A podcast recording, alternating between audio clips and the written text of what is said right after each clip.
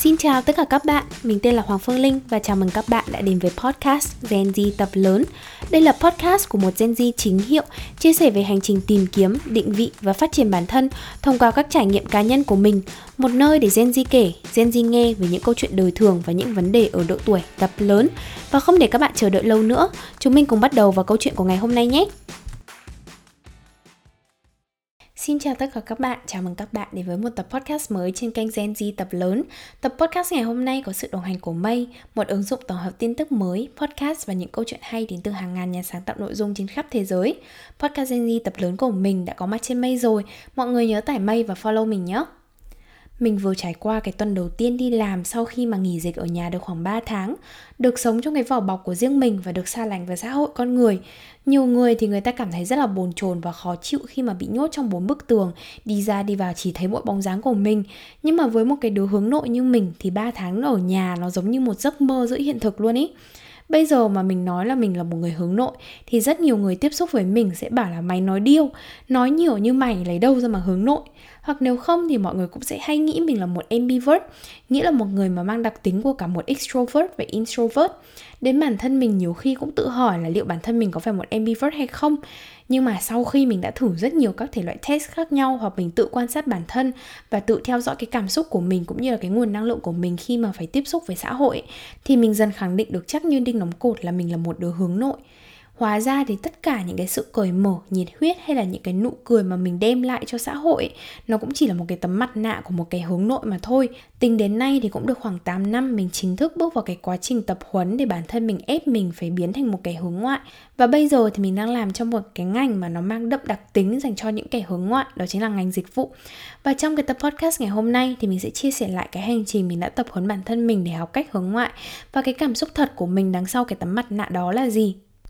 vào năm lớp 8 thì mình bắt đầu tham gia cái dự án xã hội đầu tiên trong đời của mình. Mình trúng tuyển vào một cái trại hè thủ lĩnh thanh niên và phải xây dựng một dự án cộng đồng với những người mà mình chưa từng gặp mặt bao giờ. Trại hè đó thì quy tụ rất nhiều những bạn trẻ rất là năng nổ, hoạt bát và họ rất giỏi trong hoạt động lãnh đạo thanh niên. Và đương nhiên là 90% trong số họ đều tỏ ra rất là hướng ngoại. Còn mình thì lúc đó mình là đứa bé nhất cái trại hè đó. Và đây cũng là lần đầu tiên mình được tham gia một chương trình có tầm và có nhiều người đến như thế. Mình đã ngồi im re trong suốt 3 cái tháng trại hè đấy luôn. Mình sẽ chỉ nói khi mà ép bị nói thôi mình quá bé để có thể biết cách lắp cái tấm mặt nạ để che đi cái sự hướng nội của mình. Khi mà cái trại hè đấy kết thúc ấy, thì mọi người đều phải gửi thư cho nhau để chia sẻ những cái tâm tư, tình cảm. Và mình đã nhận được một trang giấy A4 gồm 20 dòng tin nhắn khác nhau, đến từ 20 người với một nội dung duy nhất, đó chính là nói nhiều lên em nhé mình cầm cái tờ giấy đấy mà không biết là nên khóc hay nên cười luôn ý nhưng đó là cái kỷ niệm khiến mình quyết tâm là mình phải học cách hướng ngoại. Sau khi cái dự án đó kết thúc, thì trong suốt tất cả những cái năm tháng tiếp theo của cái thời đi học của mình, thì mình đã tham gia rất nhiều các cái dự án cũng như các cái chạy hè khác nhau để mình có cơ hội được cọ sát. Mình vẫn luôn là một đứa rất là ít nói, nhưng mà mỗi khi mà mình có gì muốn nói, thì mình sẽ đều hít một hơi thật sâu và sẽ đưa ra quan điểm của mình sau mỗi cái lần như thế, thì cho dù đó chỉ là một câu nói trước đám đông thôi, nhưng mình cũng sẽ run cầm cập và mồ hôi chảy đầm đìa luôn. Cứ mỗi một cái dự án như thế thì mình sẽ cố gắng xung phong nhiều hơn một chút, và cứ mỗi cái chương trình thì mình lại năng nổ thêm một tẹo. Và rồi cuối cùng thì mình cũng dần đứng lên và làm lãnh đạo cho các cái dự án khác nhau mình cũng rèn luyện cái sự tự tin của mình bằng cách là mình sẽ thử thách bản thân mình với những cái thử thách mới, những cái điều mà mình nghĩ là mình sẽ không bao giờ có thể làm được ví dụ như là mình đi casting để trở thành mc cho những cái chương trình trọng đại nhất của trường của mình mình đi làm phát thanh viên cho trường và đôi khi là mình còn đứng lên sân khấu để hát trước toàn trường hay là nhảy dance sport cho dù lúc đấy mình mới học dance sport được có một tháng thôi ấy và kết quả của cái tiết mục dance sport đấy đương nhiên là nó thất bại thảm hại rồi. Nhưng mà mỗi một cái thử thách như thế thì nó như kiểu là mình bước lên một cái bậc cầu thang mới. Và nếu mà mình bước một phát bốn bậc luôn thì đôi khi là mình sẽ trượt chân và mình ngã. Nhưng mà khi mà mình trượt chân thì cái vị trí mà mình trượt chân, mình ngã nó sẽ luôn luôn xa hơn cái vị trí ban đầu khi mà mình xuất phát. Và từ những cái trải nghiệm như thế thì tự nhiên mình thấy rằng là cái việc người hướng nội tập cách hướng ngoại, nó là một cái thử thách mà tất cả mọi người đều nên có trong cái hành trình phát triển của mỗi cá nhân. Ngày xưa cái hồi mà mình còn đi học ấy, thì mọi người rất hay bảo mình là mình rất là chảnh. Mình không thích cười, tại vì có cái gì vui đâu mà cười. Mình chỉ nói nhiều với lớp mình thôi và mình cũng sẽ chỉ cười với các bạn trong lớp mình thôi. Thành ra là không hiểu sao các bạn lớp khác cứ cho mình cái mác là mình rất là chảnh mà thật ra không phải là không hiểu sao đâu, mà cái lý do nó rõ ràng ràng ở đấy rồi. Thật ra thì xã hội nó có nói gì thì mình cũng không quan tâm cho lắm, bởi vì họ có thật sự biết con người thật của mình là ai đâu. Nhưng mà đến một người rất gần gũi với mình, đó chính là mẹ mình, cũng phải bảo với mình là trời ơi, con quá là chảnh và con quá là ít nói. Mẹ mình còn phải nói với mình là trời ơi, may mà mẹ cho con học trường dân lập đấy, chứ mẹ mà cho con học trường công ấy, thì với cái mặt như con ấy, thì chắc là người ta đã úp bao tải, người ta đánh rồi, bởi vì nhìn mặt con quá là chảnh mẹ mình luôn phàn nàn bởi vì mình không chịu cười, mình cũng chẳng chịu sởi lời. Trong khi đó thì mình có một cô chị gái được cả xã hội yêu thương bởi vì là đi đâu cũng líu lo và lúc nào cũng nói rất là nhiều. Còn mình thì lại là một đứa như kiểu bị khâu mồm vào và chẳng chịu nói một câu nào cả. Thế mà thời thế nó thay đổi thế nào mà mình chọn đúng cái ngành, đó chính là ngành khách sạn. Cái ngành mà ngay từ cái ngày đầu tiên mình bước vào trường là mình đã bị dạy về tác phong rồi. Và cái câu nói mà lặp đi lặp lại ở trong trường mình đó chính là you need to smile. Và lúc nào chúng mình cũng phải cười, lúc nào chúng mình cũng phải nói đến lúc này thì mình mới thật sự làm quen được với cái sự giả chân của ngành khách sạn. Và đôi khi là mình đã trở thành một trong những đứa hay cười và nhiều năng lượng nhất cái trường đấy luôn mình nhớ là đã có người nói với mình là tao chưa thấy một ai nhiều năng lượng như mày. Và cũng có rất nhiều giáo viên khen mình, bởi vì lúc nào mình cũng nói rất là nhiều, lúc nào mình cũng phơi phới, tràn đầy năng lượng, rất là tươi tắn, tươi cười ngay cả khi mà mình cảm thấy rất là mệt. Và qua những cái lời khen như thế và qua những cái trải nghiệm của cá nhân mình, thì mình dần khẳng định được cái sự thành công của cái tấm mặt nạ mà mình đang đeo lên mình hàng ngày qua những cái ví dụ của cá nhân mình thì chắc là mọi người cũng có thể thấy được cái vẻ đẹp đẽ của cái tấm mặt nạ đó rồi, đúng không nào? Vậy đằng sau cái tấm mặt nạ đã giúp mình hội nhập với xã hội là ai? Thì vẫn là mình chứ còn là ai nữa? Chỉ là mình ở một phiên bản rất là trầm lặng và đôi khi rất là mệt mỏi bối cảnh khiến mình ra cái ý tưởng cho cái tập podcast này là một cái cuộc gặp mặt với một người mà mình mới chỉ nói chuyện qua mạng xã hội thôi, giữ ở một cái mối quan hệ mà mình cho rằng là biết nhau chứ mình chưa coi đấy là thân thiết. Mình được bạn này rủ đi chơi rất nhiều lần, hay là được rủ đi ăn, hay là hợp tác trong một vài cái dự án khác nhau, nhưng mà mình luôn từ chối bởi vì rất nhiều những cái lý do cá nhân. Mọi người biết cái cảm giác mà có những cái cuộc gặp gỡ, có những cái mối quan hệ cho dù mình không muốn, nhưng mà vẫn sẽ luôn tồn tại một cái nghĩa vụ vô hình nào đấy khiến mình bắt buộc mình phải thực hiện những cái công việc đó nhiều người thì cứ bảo là, ôi, không thích thì thôi, đừng có chơi, đừng có gặp nữa, làm gì mà cứ phải câu nệ, làm gì? Nhưng mà cuộc sống mà, nói thì dễ nhưng mà đâu có thể làm được đâu. Cứ nói thế thôi chứ đến lúc đặt vào bối cảnh của xã hội rồi thì mình cam đoan là ai cũng sẽ gặp phải cái tình huống éo le như thế. Nó là những cái tình huống mà mình không muốn làm nhưng mình vẫn phải làm cái việc đấy. Vì sao bởi vì là đấy là mối quan hệ công việc chẳng hạn. Hoặc có thể đó là một cái mối quan hệ xã hội mà nó ảnh hưởng đến hình ảnh cá nhân của bạn. Hoặc có thể nó là một cái mối quan hệ ràng buộc mà cái việc gặp gỡ nó là một cái nghĩa vụ mà dù mình không thích nhưng mà mình vẫn phải thực hiện khi mà mình đã từ chối bạn này trên dưới 10 lần rồi ấy, thì đến cái lần thứ 11 bạn ấy rủ mình đi chơi thì mình quyết định là mình sẽ gặp một lần cho xong. Nhưng mà mình đã phải chuẩn bị tinh thần trước một tuần kể từ khi mình xác định là mình gặp người ta. Cái ngày mà ngay trước cái buổi gặp đấy thì mình thật sự bị rơi vào một cái trạng thái gọi là khủng hoảng tâm lý luôn ý. Cái này thì mình đảm bảo với các bạn là mình nói không hề phóng đại một chút nào cả. Mình đã thật sự bị rơi vào cái trạng thái là mình bị khó thở. Mình đã cảm thấy rất là căng thẳng khi mà mình nghĩ đến việc là mình phải gặp và làm quen với một người bạn mới mình sẽ không ngại giao lưu kết bạn, nhưng một khi mà mình cảm thấy là mình và đối phương không có cùng tần số ấy, là mình sẽ cảm thấy vô cùng sợ hãi. Đặc biệt là cái cuộc gặp gỡ này nó diễn ra vào cái tuần ngay sau khi mà mình vừa mới đi làm lại và mình phải tiếp xúc với rất nhiều người khác nhau. Lúc này thì bản thân cái bình năng lượng của mình nó đã ở cái mức số không rồi. Và nghĩ đến việc phải đi chơi với một người bạn mới thì tự nhiên cái mức năng lượng của mình nó rơi tõm xuống con số âm 100 luôn ấy mình thường dùng hai cái ngày nghỉ duy nhất trong tuần của mình để có thể nạp đầy cái bình năng lượng của mình và rồi năm ngày khác mình đi làm thì cái khối năng lượng đấy nó sẽ bào mòn dần đi là vừa. Do vậy mình rất tôn trọng hai cái ngày nghỉ để mình có thời gian chăm sóc bản thân và những ai mà người ta thân với mình ý, thì người ta cũng sẽ đều tôn trọng cái quỹ thời gian này của mình.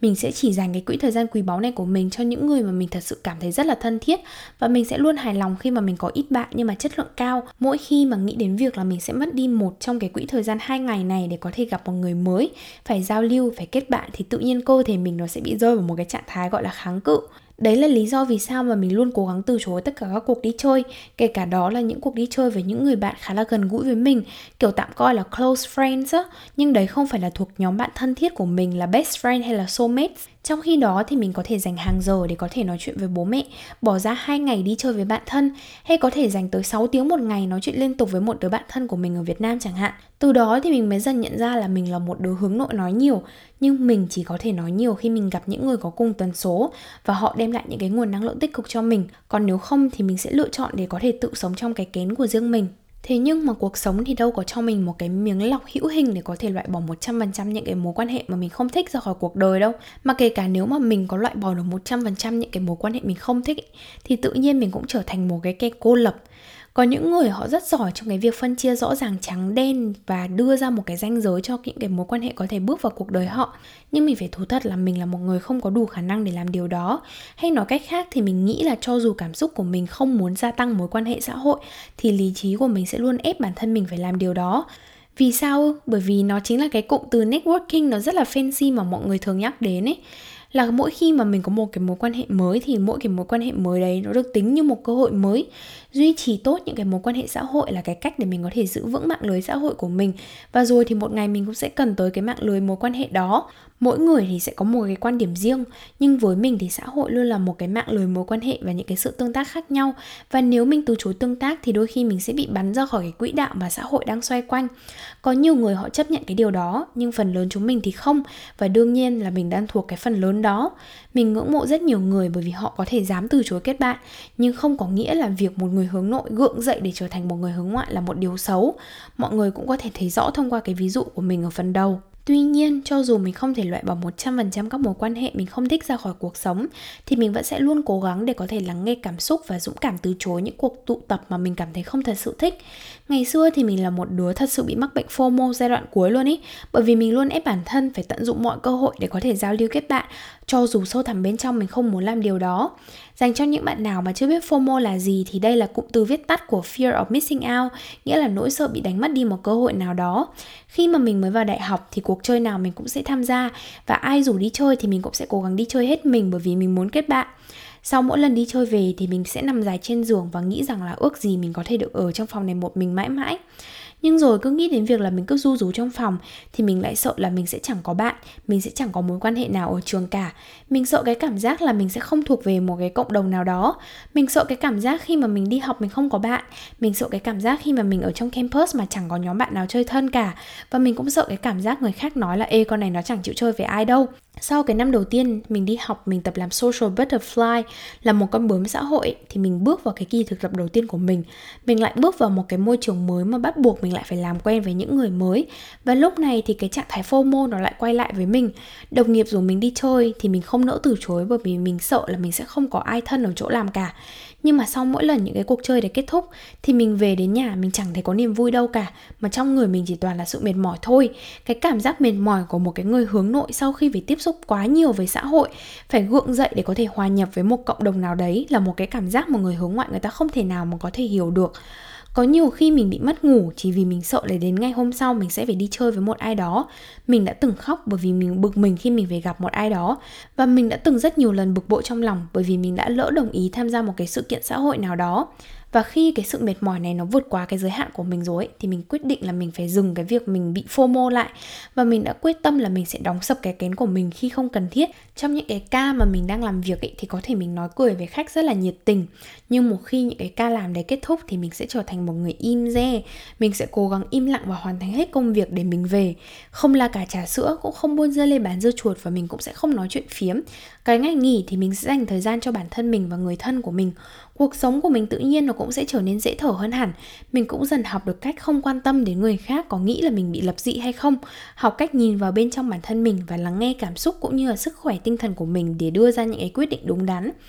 Mình đã từng ước mình là một người hướng ngoại, mình sinh ra là một người có thể nói nhiều, để mình không phải gồng mình lên để cố gắng cởi mở khi ra ngoài đường nữa. Nhưng mà khi mà mình đã học cách trân trọng bản thân mình hơn là những cái mối quan hệ xã hội ngày kia ấy, thì mình mới thấy được cái vẻ đẹp của một kẻ hướng nội những cái người hướng nội, họ là những cái người mà có những cái suy nghĩ rất là sâu, họ thích sáng tạo và họ là một người có cái kỹ năng lắng nghe rất là tốt. Tuy mình chưa có được tất cả những cái điều đó, nhưng mà đặc điểm của một kẻ hướng nội đã hỗ trợ mình để có thể đạt được những cái điều kể trên. Khi mà mình học được cái cách tôn trọng không gian riêng và không xâm phạm đến cái thời gian nạp năng lượng của bản thân mình, thì tự nhiên cái tấm mặt nạ mà mình đeo ra ngoài xã hội nó cũng trở nên tươi mới và tự nhiên hơn. Đến lúc mà ngay cả khi mình phách cái việc là mình phải cởi mở hay hoạt ngôn ở ngoài xã hội, thì rất ít người nhận ra được rằng là mình đang gồng mình lên để làm điều đó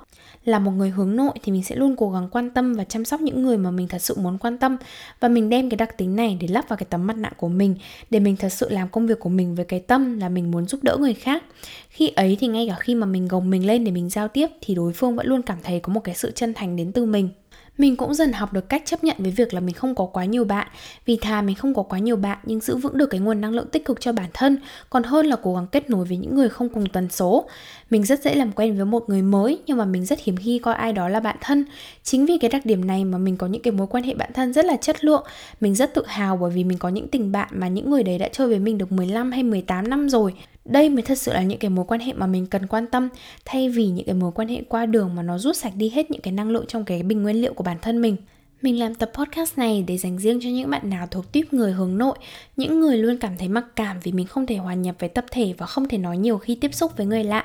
Mình cũng từng là một người như thế và cuối cùng thì mình cũng vẫn làm được trong ngành dịch vụ. Bây giờ thì suốt ngày lên podcast hay là YouTube nói này nói kia, người ngoài nhìn vào thì vẫn có thể tin mình là một người hướng ngoại. Nếu bản thân mình có thể luyện tập để có được cái sự tự tin của ngày hôm nay thì mình tin là các bạn cũng có thể làm được điều đó. Việc các bạn tập làm một người hướng ngoại là một cách để giúp tăng cái sự tự tin của các bạn. Chứ đây hoàn toàn không phải là một cái sự giả tạo gì cả Tuy nhiên, ở một cái góc độ khác của cái vấn đề này, thì những bạn hướng nội cũng nên hiểu được giá trị cốt lõi của bản thân mình và nên tập trung vào những cái giá trị đó. Đừng thấy những người hướng ngoại họ dễ dàng gặt hái được thành công thì mình cũng lao theo để cố gắng trở thành họ. Mình cứ cố gắng hãy là chính mình và xây dựng thành công của mình dựa trên cái mục tiêu hạnh phúc của riêng bản thân mình. Nếu bạn không giỏi nói để có thể dễ dàng đạt được những cái mục tiêu trong cuộc sống, thì chúng mình hoàn toàn có thể lặng lẽ làm giỏi và cần cù